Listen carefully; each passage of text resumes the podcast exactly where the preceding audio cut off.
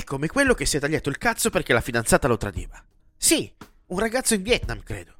Ha anche buttato il membro nel cesso. L'attuale momento storico rispecchia questa parabola moderna.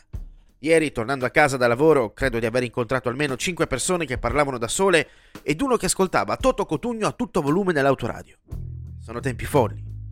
Oh, raga, io sto con la mia tribù.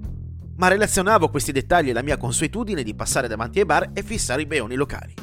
Si sentono a disagio, si vede. In ogni caso, la mia attenzione non è focalizzata sui vari mali di questi tempi incerti e fottuti come la guerra, il clima o i virus.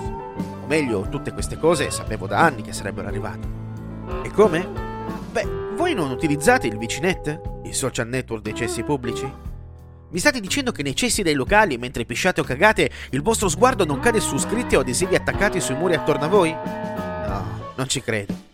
Sono anni che consulto questo social network avanguardistico e contribuisco anche a costruirlo.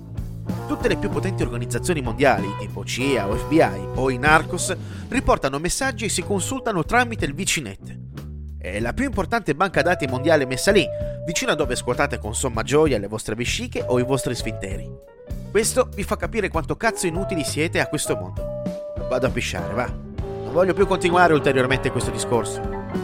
Ci vediamo nel Vicinet.